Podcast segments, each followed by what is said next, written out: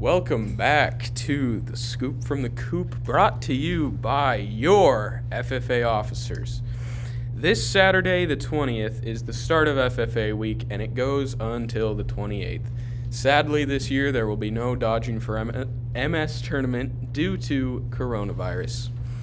But despite this setback, we will still have social media contests.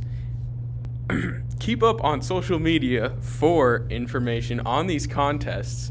And if you participate, you can be entitled to win stickers, coffee cards, or the grand prize of a shirt from the FFA catalog. Extended through Friday the 19th.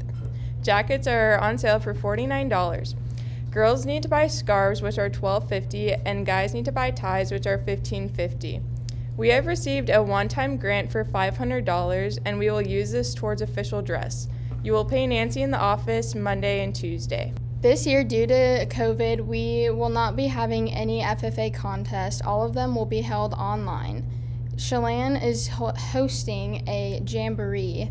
All of those codes will be posted in the FFA Google Classroom.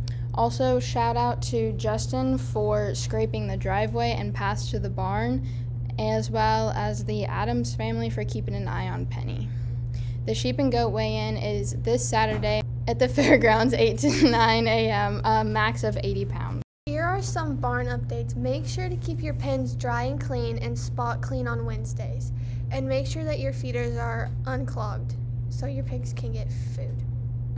We start farrowing again at the end of February, beginning of March. Sow Kids information will be posted on the door. Please check in on the sows farrowing in the farrowing barn and call Mrs. Brown or any of the numbers posted if anything happens. When you are at the barn, if you see anything wrong with an animal or an animal has escaped its pen, you can find the phone number of the owner on the animal's pen and please contact the owner before taking actions with the animal.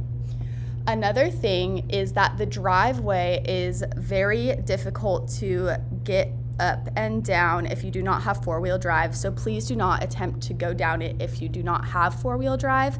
Please park at the top of the hill by the storage units and walk up and down. Here is our daily joke for this uh, episode of The Scoop from the Coop. So, are you ready? Why do cows have hooves instead of feet?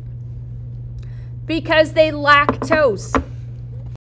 Thank you for listening to the Scoop from the Coop from Clarkston FFA. Remember to order your FFA jackets by Friday the 19th.